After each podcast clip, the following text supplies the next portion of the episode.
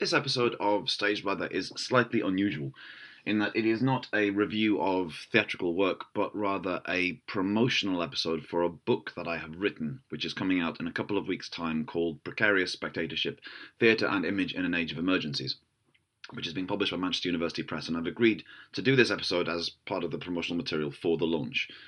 I do feel a bit weird about that, but I figured that it was appropriate because a lot of the ideas in that book are ideas that were trialled first on this podcast.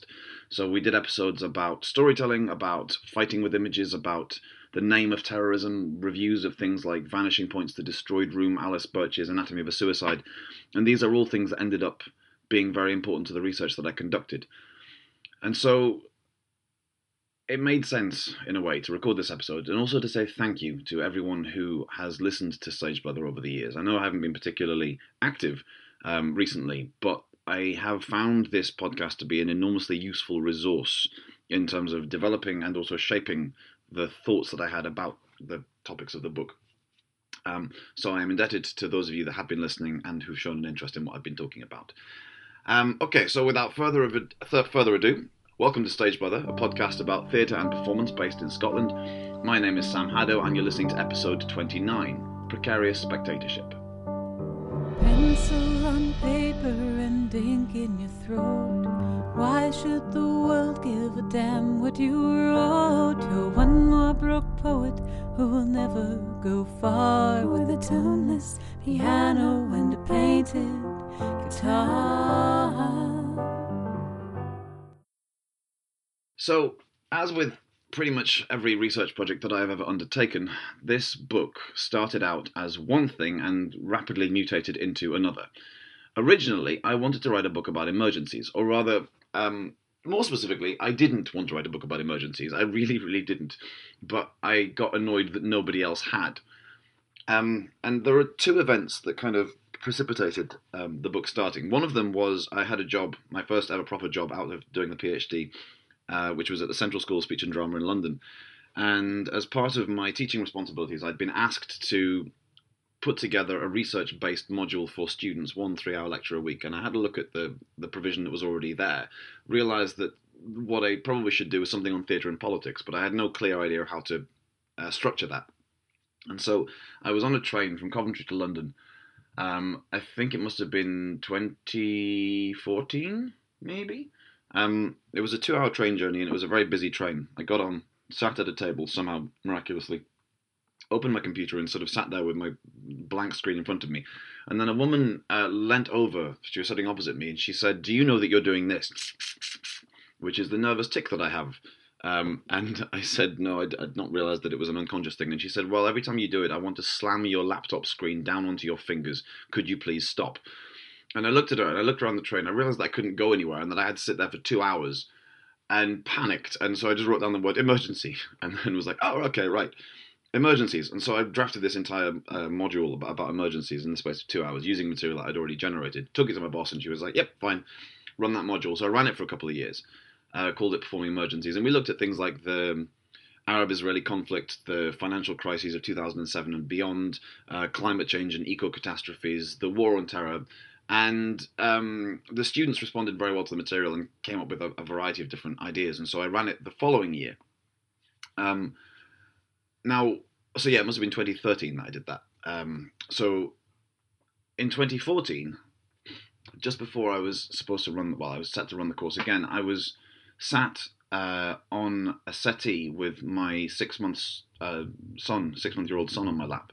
And the second event happened that precipitated this book, which was that we were watching the evening news, or I was watching it, he obviously wasn't, and a clip from an ISIS execution video was shown, and it was, very familiar. There was the shaven-headed, orange jumpsuited victim on his knees next to a man wearing black holding a knife, and the man's voice filled the room, and it was horrifying. And I looked at my son, and I had this thought, which was that this kid is not yet the target audience for this material, but that he will be. And I couldn't bear the thought that this innocent child was going to be targeted. And I realised that the targeting was not just by the people who'd made the propaganda. Of course, they had wanted to have their videos distributed as widely as possible. But also the people who had distributed them, had their own agendas. And both of these organizations were doing something that I felt to be profoundly toxic to the spectator. So I thought about this, and it bothered me that that nobody was really writing about or talking about the effect that the distribution of this of these videos had on spectators and the way that it was playing into the hands of those who'd made and distributed murder propaganda. And so I wrote a paper for a conference at the University of Leeds called, the conference was called Reframing Disaster. It was an anniversary of the Bhopal disaster. And I went and delivered this paper. It was about the ISIS execution videos as performance. And it went down relatively well. And at that point, I kind of thought, I really don't want to work on this material for, very long, because I thought it would probably be quite painful to do so. I talked to a colleague, and she said, no, you absolutely shouldn't. What you should do is submit it to a periodical. She suggested New Statesman and said, maybe they'll take it, and then you can have done with it and not worry about it anymore. So I submitted it to the New Statesman and got nowhere. They didn't respond. And so I ran the Performing Emergencies module again, and this time we included conversations about ISIS propaganda, and the response from the students, as ever, was incredibly mature, incredibly insightful. And I started thinking, well, perhaps this is something that I should be thinking more about. And then was applying for full-time jobs, because the job that I had at Central was only part-time, and was awarded a job at the University of St Andrews, but part of the condition of that job was to write a book. And so I thought that, you know, I might not get the chance to write a book again, and I'd always wanted to write a book, so this was a topic that I should focus on because I thought it was important, even though I suspected it probably would be a very painful book to write. And that was the beginning of this. What became Precarious Spectatorship. Now, I've been thinking about how to try to talk about an entire book in a single podcast episode, and I don't want to go on much longer than the usual half an hour runtime. So what I'm going to do is talk mostly about chapter one, which is a chapter called Enemy Image, and is a chapter that is derived from that initial thought about the Islamic State propaganda, and use that as a springboard to talk more broadly about some of the issues that I discuss elsewhere in the book. So this first chapter then, it opens with an account of the 2015 Paris attacks, or what had become known as the 2015 Paris attacks, in which, on the 13th of November, 9 gunmen carried out mass assassinations, and they killed 130 people and they wounded 368. And I'm going to quote from the book now.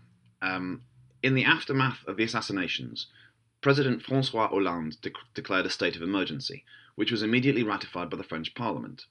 This state of emergency, permitting the police and Interior Ministry to act without judicial approval or warrant, and allowing searches, arrests and detainment of suspects without the need for evidence, was swiftly extended to a 3-month period.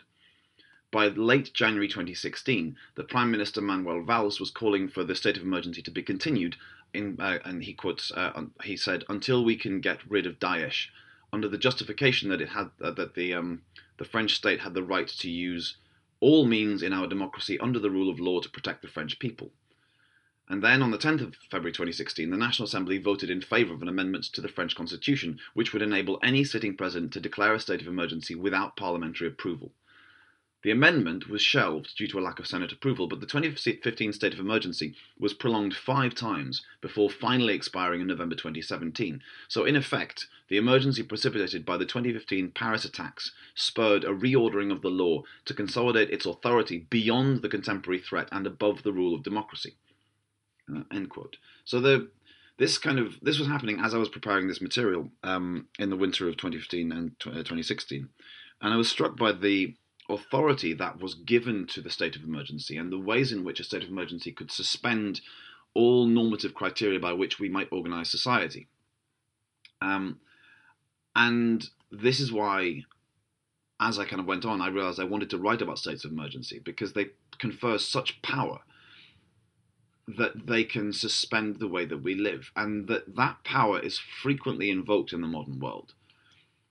The ability to suspend the rules that govern us, to localise a threat, to identify a threat and then to localise it, and also critically to identify and localise those who are threatened, is something that we see repeated on the news over and over and over again. As I was finishing the book, in fact, President Trump, was attempting to declare a national state of emergency in the United States in order to build a wall separating the United States and Mexico. And when pushed on this, he said that he didn't need to declare a state of emergency. He was just doing it to speed up the process, which is kind of remarkable, that the idea of a state of emergency, that thing which should be the last possible resort is now something that is just a commonplace within the political vocabularies of the 21st century. And so, as I was writing, as I was thinking about this, I realized that this state of emergency doesn't work without a spectator. That emergencies only function if you can convince the people who are being threatened that they are being threatened, and then convince them that you have the answer, that you have the ability to be able to ameliorate the state of emergency. And so therefore they confer that power upon you. So emergencies need spectators. It's a very obvious point to make, but it's not one that I've seen being made elsewhere. There is obviously work that's been done on emergencies. The University of Durham has human geographers, Ben Anderson particularly, working on the ways in which states of emergency operate physically on the ground. And obviously there are philosophical rationales for emergency that have been produced, the most famous of which is a book, well, a couple of books by the Italian philosopher Giorgio Agamben, who talks about what's often called the state of exception. The state of exception is an idea from the German philosopher Carl Schmitt. Schmitt was an active participant in the Third Reich. And the state of exception is the ability for the law to suspend itself in order to do something that is outside of the law. I'll talk a little bit more about that later. So I'm going to go back to ISIS now. So I started out with this chapter on ISIS, thinking about how ISIS had risen to prominence and how they had been able to affect the domestic populaces of the countries that they considered to be their enemies so powerfully, using comparably little effort. Like, it wasn't that, I mean, they did obviously stage huge scale attacks, the Paris attacks being probably the most prominent, but the thing that we tend to remember Islamic State for visually are the propaganda videos that they released that were, you know, done by a few jihadis with sufficient technical capabilities and the willingness to commit murder, and then distributed limitlessly on the internet via the click of a button. And they're very good, or they were very good, at creating icons. And the one that was most prevalent in the media as I was beginning to write was this figure, Jihadi John. Now, Jihadi John, this was a nickname, and it was a nickname given by hostages in an ISIS prison to one of four British jihadis who were keeping them prisoner. All four jihadis were named after the Beatles because of their accents. John became famous, obviously, because of the starring role that he took in the 6 execution videos that he made, where he was shown beheading US journalists James Foley and Stephen Sotloff, British aid workers David Haines and Alan Henning, Japanese self-styled security expert Haruna Yukawa, and his journalist friend Kenji Goto. This figure, Jihadi John, his real name was Mohammed Emwazi. He was a British jihadi who'd gone to fight for Islamic State in Syria. And significantly, Emwazi did not give himself the name Jihadi John, because he, in his mind, as was remarked at the time, he was a warrior and he would never have accepted being a banal John. The name Jihadi John was something that we applied to him, and I say we in the sense of the domestic populaces of Great Britain, because we wanted to create an enemy. We wanted to manifest him as a bogeyman. And it was really kind of ironic to a degree when Emwazi was unmasked, as it were, when they finally figured out who he was. There was all of these news reports saying, well, why did he choose to do this? And kind of going into his history and looking for the thing that would have turned him against the West and would have driven him into the arms of jihadists. And what people failed to ask was, why did we need to turn him into a bogeyman? Why did we feel the need to create this nickname for him? And why did we feel the need to attempt to scare ourselves using that nickname? Because, of course, to ask that question would have been to realise publicly that the reason that we'd done it was in order to justify our own military reprisals against Islamic State and to hijack the panic that they were producing for our own purposes. Because Islamic State produced these videos in order to terrify their enemies and to recruit to bring new recruits in. We figured out a way of distributing them in a way that would terrify Islamic State's enemies in order to add strength and traction to the military reprisals that we were proposing. So we kind of harnessed the power of the videos for ourselves without, I argue, at any point respecting or considering the humanity of the people who were being killed. And so it was at this point that I became interested in images, because the use of images in Islamic State was actually quite fascinating. If you look at the ways in which the jihadi groups have developed over the last, since essentially the end of the Cold War, the beginnings of these jihadi groups. Think about the Taliban in Afghanistan. They're technophobes. They actively preach a return to the ideals of early Islam, and therefore they shun the trappings of modern technology. When we got to Al Qaeda, particularly under Osama bin Laden, this was a group that realized the power of images and of performance, and so when they mounted the attacks on 9/11, they did so in a very openly theatrical way, something that could be conceived of as a show and that could be recorded and distributed by Western media and look incredibly cinematic.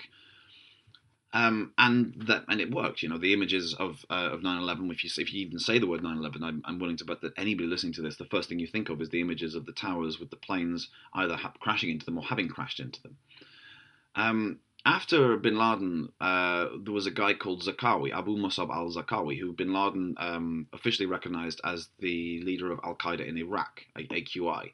Now, Zarqawi was a Jordanian street thug who started, got a very technically savvy approach to the maintenance and distribution of violence. And he encouraged his fighters to record their attacks and edit them together as films, and they would put incidental soundtracks of Islamic hymns on top of them and upload them to YouTube. This was 2004, 2005, right as YouTube was being launched. And therefore, these videos could suddenly reach millions of people at the click of a button. ISIS, for what it's worth, regards Zarqawi as their first emir.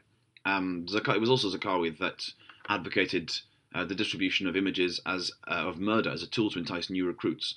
And as far as I can make out, was also the person who first started promoting the vilification of Shia Muslims, because Shia Muslims were the prime target of Islamic State, something that the Western media often failed to report. Zarqawi was killed in a somewhat ironic twist when he recorded a video of himself holding a rifle in the air and shouting about a recent victory. American military operatives saw this video, figured out where he was standing, and they dropped a couple of bombs on him. Which is something that comes straight out of an Armando Iannucci film, but actually happened. Now, the person who created ISIS, Islamic State, who is, as far as I'm aware, still alive at the time that I'm recording this episode, is a man named Abu Bakr al-Baghdadi. And Baghdadi also has a consummate understanding of performance, and more than that, he learned from the mistakes of his predecessor. For a decade after he was released from an American prison, Baghdadi allowed no photographs to be taken of himself. He realized, A, the power of images, and also B, the danger of distributing images where his location could be determined. And so he wore a mask in front of everybody, including his most trusted lieutenants, and earned himself the nickname the Invisible Sheikh, and then finally unveiled himself on the 29th of June 2014 when he appeared at the mosque in Al-Nuri to declare the Islamic Caliphate reborn. Many of you listening to this will have seen the images and the videos from that performance, from that sermon that he delivered. He also did this thing where he cleaned his teeth with a mizwak before he performed. Mizwak's a stick, which is what the Prophet Muhammad had done when he delivered a sermon at the same place. And it was a way of kind of demonstrating through performance his acceptance of the inheritance of the Prophet Muhammad to declare himself the new caliph. And the organization that he ran, the Islamic State, had a grasp of technology and image distribution that rivaled most modern military organizations. They had, they developed a point at which they had a dedicated propaganda wing, that they produced a monthly magazine, which is also an e-zine. They equipped their fighters with smartphones so that they could video attacks and stream them directly from battlefields. They recruited IT specialists. They even had this weird hacked version of Grand Theft Auto, which they called Clashing of Swords, which they used as a training aid and a recruitment exercise where you could play a jihadi fighter running around a battlefield with an AK-47 and Molotov cocktails and killing their enemies. They also, for what it's worth, used technology to make a lot of money. They had a lot of people working for them doing identity theft and hacking. There are stories of them directing foreign fighters to Google Maps, because during their heyday, they had so many people arriving to fight for them, they couldn't divert their resources and attention to make sure that everybody got to their destinations where they could fight. So they would give them a phone with Google Maps on them and tell them to go to this location. And apparently there are quite a lot of people that got lost as a consequence of this. Again, straight out of an Armando Iannucci film. So Oh yeah, and there was something else they did was they would hijack Twitter storms. So when they were uploading videos of murder propaganda, they would often include hashtags that would attach them to things like the Vote for Scottish Independence. They would include the Vote Yes and Vote No hashtags, so that they would then get bound up with those tweets. So this was a very kind of tech-savvy way of conducting terrorism, terrorist warfare. Whether using the term terrorism in conjunction with Islamic State was a subject of heated debate, because for a while it looked like Islamic State were within shouting distance of creating what they considered to be a viable state, and if they were doing so, then I think it was Loretta Napoleoni pointed out that they would have proven what all terror organisations had been claiming, which is that they were not a terror organisation but freedom fighters fighting an asymmetric warfare, a war against oppressors. Obviously, this is not what happened, but the template that they established is something that is going to be incredibly important for terror organizations in the future. But what I was concerned with when I was looking into all of this was the ways in which public and private spaces were being invaded with execution propaganda, often distributed by, thinking specifically about the propaganda that was created for Western audiences, because Islamic State, they produce all kinds of different propaganda, and when they were producing propaganda for audiences in the Middle East, they were far more graphic. They were they would include moments of killing, and often they would do things like slow down in the moments of killing. When they produced propaganda for us, for Britain, for France, for the United States, for Japan, it was almost always, it would have the moment of death taken out of it, because they knew precisely how the videos were going to be distributed. And our politicians, David Cameron at the time as Prime Minister, said that he did not mind, within limits, British audiences seeing a part of these propaganda videos. What he meant was he didn't mind people seeing them, provided it didn't include images of dead bodies or of actual violence. Just, you know, images of people who were about to die. But the thing is, the videos that they were releasing were not of people who were about to die. They were of people who were already dead at the point at which the videos had been released. So what we were watching when we watched these videos was somebody who was dead. It was a reanimation of a corpse. It was essentially a form of ventriloquism. But nobody seemed to realize this. Nobody actually seemed to kind of talk about the horror that you experience upon watching a video of somebody whom you know is going to die and is already dead. And also the fact that by dramatizing this death, the killers make it seem inevitable, right? The victim is going to die and has already died because it is right, because it is within our power, because we have made it so. So without realizing it, when they distribute videos of murder propaganda, when they distributed them, when our political and press institutions did that, they were actually valorizing the power of their enemies. And it felt monstrous. It felt extraordinary that this kind of thing was invading our bedrooms, the places where we keep our computers. It was invading our pockets, the places where we keep our mobile phones. It was invading the public spaces where we go and sit and eat and drink. It was invading the train stations. Anywhere where there was a screen, and there are screens everywhere, suddenly became a stage for Islamic State propaganda. And in some ways, there was, again, an ironic twist for this, because Jason Burke, the journalist, pointed out that one of the reasons why the violent propaganda had begun was because Islamic spaces in the Middle East had started being invaded with Western texts, Western softcore pornography, Western action films, Western news, which would demonstrate violence and which would demonstrate kind of in a way that clashed absolutely with the cultures that were being invaded with this stuff. And so Burke's theory was that when people like Zarqawi and people like bin Laden were making murder propaganda, they were kind of turning the violence of the West, or turning the appetite for violence on the part of Western spectators back on us. So, having kind of thought about this in the way that the propaganda produced by Islamic State was being distributed by us for our own audiences, I started thinking more about audiences, the spectator, and about the relationship between the spectator and the image. And that's when the books kind of moved away from being about emergencies specifically and more to being about spectatorship. And I borrowed an idea from the French philosopher Jacques Rancière here, which is what he calls an intolerable image. Now, for Rancière, An image is an object that is designed to facilitate the response of a spectator and the interpretation of a spectator, and also to provide space for debate between spectators. There's something, the spectator comes into contact with an image and they have some kind of a reaction or response to it. And other spectators have their own reactions or responses to it. And then this produces a kind of discourse between spectators. That is the way that he believes an image should function. Images become intolerable for Rancière when they are saturated with a predetermined meaning, when rather than having the ability to engage individually with an image, the spectator is told what the image means. Because this provides no space for debate, but it also provides no space for interpretation, which is, of course, what propaganda is. It is where you present spectators with a thing and you tell them what it means. Now, for Rancière, who says actually that a lot of modern media functions as propaganda, the idea of corralling or coercing or manipulating a spectator in this way is very dangerous, because spectators learn to rationalise ourselves, to define ourselves and to know ourselves by interpreting what we experience and witness. We can only know ourselves by developing relationships with the world around us. And this is why, for him, spectating is our natural state. And so if the spectator is continually presented with images that have a predetermined meaning, then we are prevented from learning and knowing ourselves. And this idea of preventing the spectator from being able to learn and know ourselves became very important for the rest of the book, where I started to look at instances where images were used within emergency narratives that attempted to manipulate us in a particular direction.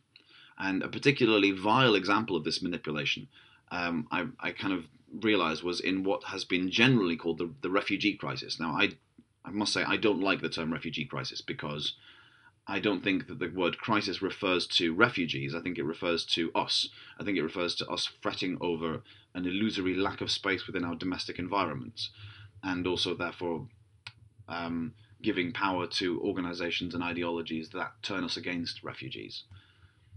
The most iconic photo, as far as I'm aware, in the refugee crisis is the one taken of Alan Kurdi, the Syrian boy who drowned and his body washed up on a Turkish beach and was photographed by Nilufer Demir. I saw that image without realising I was going to see it. I clicked on a Guardian website one night and it was just there. And it was something that once you've seen it, it's burned onto your brain, you can never unsee it. And it's been reproduced so many times that it's kind of ubiquitous now. The family, Alan Kurdi's family, did try to circulate an image of him alive with his most recent birthday cake, saying that we'd much rather our child, our son, our nephew and so on was remembered in this way, but by that point it was too late. The image of his dead body had become emblazoned in our cultural memories. What was really quite upsetting, though, was that this image, which did immediately precede a spike in Red Cross donations across Europe, was unable to maintain that kind of public sympathy for the plight of refugees. And 6 months later, there was another image that was released of Nigel Farage, the then leader of the far-right United Kingdom Independence Party, standing in front of a poster. And the poster was a late-stage gambit by the Leave campaign in the referendum for Britain to leave the European Union or stay. And the poster had a long line of mostly non-white adult males stretching out into the horizon. And the legend over the top of it was, "Breaking point, the EU has failed us all." So the idea was that these men, mostly, were refugees who were coming to, to take our jobs, to threaten us, to destroy our way of life, whatever it was. It was designed to terrify the spectator. It was a racist and intolerant image that was saturated with explication of something that was presented to us and we were told what it meant. And the way it did this was by presenting us the image without context. And because, you know, the image itself doesn't show anything of the sort. As far as I'm aware, it wasn't even depicting the people that it was purporting to depict. But that didn't matter. All that mattered was the effect that it produced on the spectator. And that was incredibly powerful. We were shown a threat, and we were shown Farage. And we were shown Farage as the force that can protect us from the threat. It's exactly the same technique that Donald Trump, President Trump as he is now, used in his address to the Republican National Congress when he was elected as their candidate for the American presidency. And he said that Americans face violence on our streets. Many have seen the images of violence, some have seen it in person, some have been its victims. And then he said, "I alone can save us." And this is the power that is available through harnessing an emergency. Identify a threat, localize the threat, identify the people who are being threatened, and propose yourself as the corollary, as the means for addressing the threat. And you then can take the loyalty and the power afforded to you by that populace. The Trump campaign used another image that I analyze, which was a very strange image because it was just a bowl of Skittles. And the bowl of Skittles had a legend. It was tweeted by President Trump's son, Donald Trump Jr. The legend was, "If I told you that one of these was poisoned, would you take a handful? That is our Syrian refugee problem." Now, the Wrigley's company, who produces the Skittles confectionery, said that the tweeted response saying, "Refugees are people, Skittles are sweets, we don't feel it's an appropriate comparison." But it didn't matter. Again, all that mattered was that the image had overwritten reality and had presented the spectator with this extraordinarily vile and simplified idea of what the refugee crisis actually was, in order to justify the Trump administration's isolationist and racist policies against refugees. And the refugees themselves, of course, were kicked out of the picture. They weren't anywhere present within that image. What was particularly farcical about this was that the person who'd taken the image of the bowl of Skittles themselves, the image had been used without their consent, David Kittos, had arrived in the UK as a refugee. So this idea then, that the way that emergencies are created for the spectator through the production, distribution and framing of images became a key subject of the book, and something I talk about throughout. And as I went on, I started looking at what happens when the spectator accepts the reality that is constructed for them by images, because up until that point, chapters 1 and 2, looking at ISIS and the refugee crisis, I'd been mostly focusing on the ways in which the images were conceived and distributed. When it came to chapter 3, I started looking at the ways in which spectators had been responding to images. And at the extremities, the argument that I made was that if the spectator accepts the reality that is constructed for them by images, then they try to assimilate into that reality by making themselves into an image. And that ultimately that this process is a process of suicide. And so the images that I look at in chapter 3 are images of people who have made themselves into an image through acts of suicide. So the other kind of side of the book then, the production and construction of images within emergency narratives, is one half of what I'm looking at. The other half is, how do we try to find ways of resisting this manipulation as spectators? And for this I talk mostly about theatrical performance. I argue that theatrical performance can offer a space for the deconstruction and critique of images, as well as trying to expose processes of the manipulation of the spectator. And this argument kind of runs from chapter 2 onwards, and I look in detail at pieces of work by playwrights such as Zinni Harris, Alice Birch and Andy Duffy, as well as theatre collectives like Vanishing Point, Force Entertainment and Entre and Good. And there's kind of preoccupation in one of the chapters about rigged games. I realised there was a lot of work being done over the last couple of years in Scotland about showing spectators rigged games, about what happens when you take away the ability to win a game and you put the spectator into that position anyway, because I kind of realised that this is essentially what an emergency is. It is a rigged game. It puts the spectator into a position where it says you are imperiled. You need to do something, but you can't do anything because you haven't got the power. All you can do is confer the power upon us and we will do something. And then, of course, in order to do something, we must isolate and denigrate them. In that situation, the spectator has apparently no choice.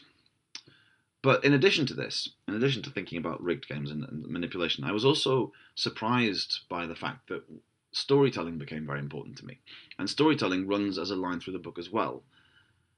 And this is partly because I discovered that Scotland does an excellent line in storytelling. I've only been here for 4 years, four and a half years.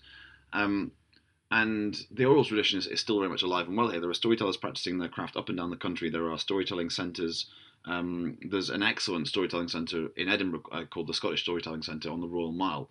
And if people listening to this have never been, I cannot recommend it heartily enough. It is one of the most life-affirming places, performance spaces, that I have yet encountered. Personally, I basically think it should be on the NHS. I'm deadly serious about this. I go and see storytelling shows and I come out just feeling better. And so what I became interested in was the way in which stories always stand apart from their context.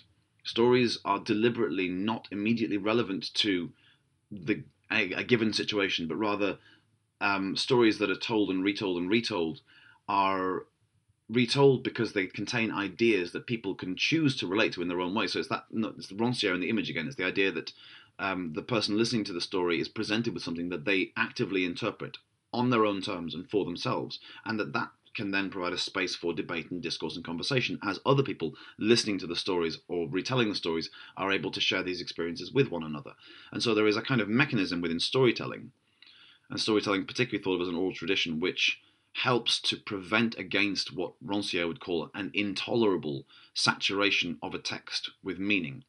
That you can't, that telling stories to people is not browbeating them into submission, it's not kind of forcing them or trying to force them to a particular response, it's taking time and languidly engaging with a narrative in a way that encourages them to respond on their own terms. As such, I argue in the book that storytelling stands in opposition to emergency narratives. Emergency narratives is what I call those, the idea, the codified emergencies, so Islamic State and terrorism, or the refugee crisis. These are frantic things in which the spectator is told that there is no time or thought or response or critique possible, but rather that they must act now, and that the only way that they can act now is by granting further authority to the people in power and by paying attention only to information that is directly related to that emergency. And stories are not that. Stories are diffuse. Stories are things that are that promote a sense of commonality and community. They are designed to be told around fires and in pubs, and they are things in which people commune. This, by the way, was pretty much the only positive aspect of the book, which is why I decided that I would give it some focus at the end of this episode. Anyway, so that kind of, I was going to say in a nutshell, that's what the book is. It's not. There's so much that I haven't talked about. The book kind of includes, as I've said, this kind of a long discussion on suicide, but it also includes discussions of tragedy and the ways in which I think tragedy has needed to be rethought in the 21st century. There is discussions of monologue performances, and there's a lengthy discussion of the neighbour figure and and the biblical Old Testament. Essentially, I ended up going in lots of different directions, and so the idea of trying to corral all of those into one episode was something that was flawed from the outset. But hopefully, this episode has given a flavour of the kind of research in which I was engaged, and hopefully you found it, I don't know, informative or absorbing in some way, shape or form.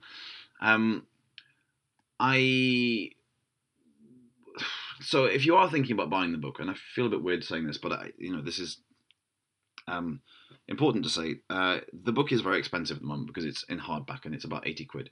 I do have a discount code if you are thinking of buying it, which is a 50% discount, which will be valid until the 30th of November 2019. I'll put the code on the Facebook page and I'll stick it up on Twitter as well. The code is OTH839. OTH839, and the OTH are in caps. And if you go onto the Manchester University website and buy it from them, then you can add the code to the checkout before you pay, and that should get you 50% off. If it doesn't, please contact me and I will contact the publishers and I will ask them what's going on. But I've been assured by them that this will work. The book will hopefully be out in paperback, but not for a year or two, so by that point it'll be less expensive. But if you are thinking about buying a hardback copy, please use the discount code.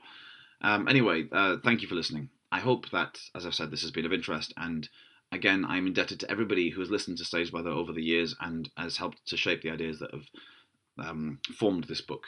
It feels weird, but it also feels quite good to be able to record this episode. Like, it's done! Finally done it! And I can now move on to other stuff. I hope you're all doing well and that you're enjoying yourselves and that you have beautiful days after you've listened to this, whatever it is that you're doing. The song I'm about to play you is One More Broke Poet and is by Polly Edwards. All right, bye. So flag on your back and go dream overseas. Find out you're not quite that easy to please. Be slave to the tracks, be king for a day. Do you realize kings do have a price they can't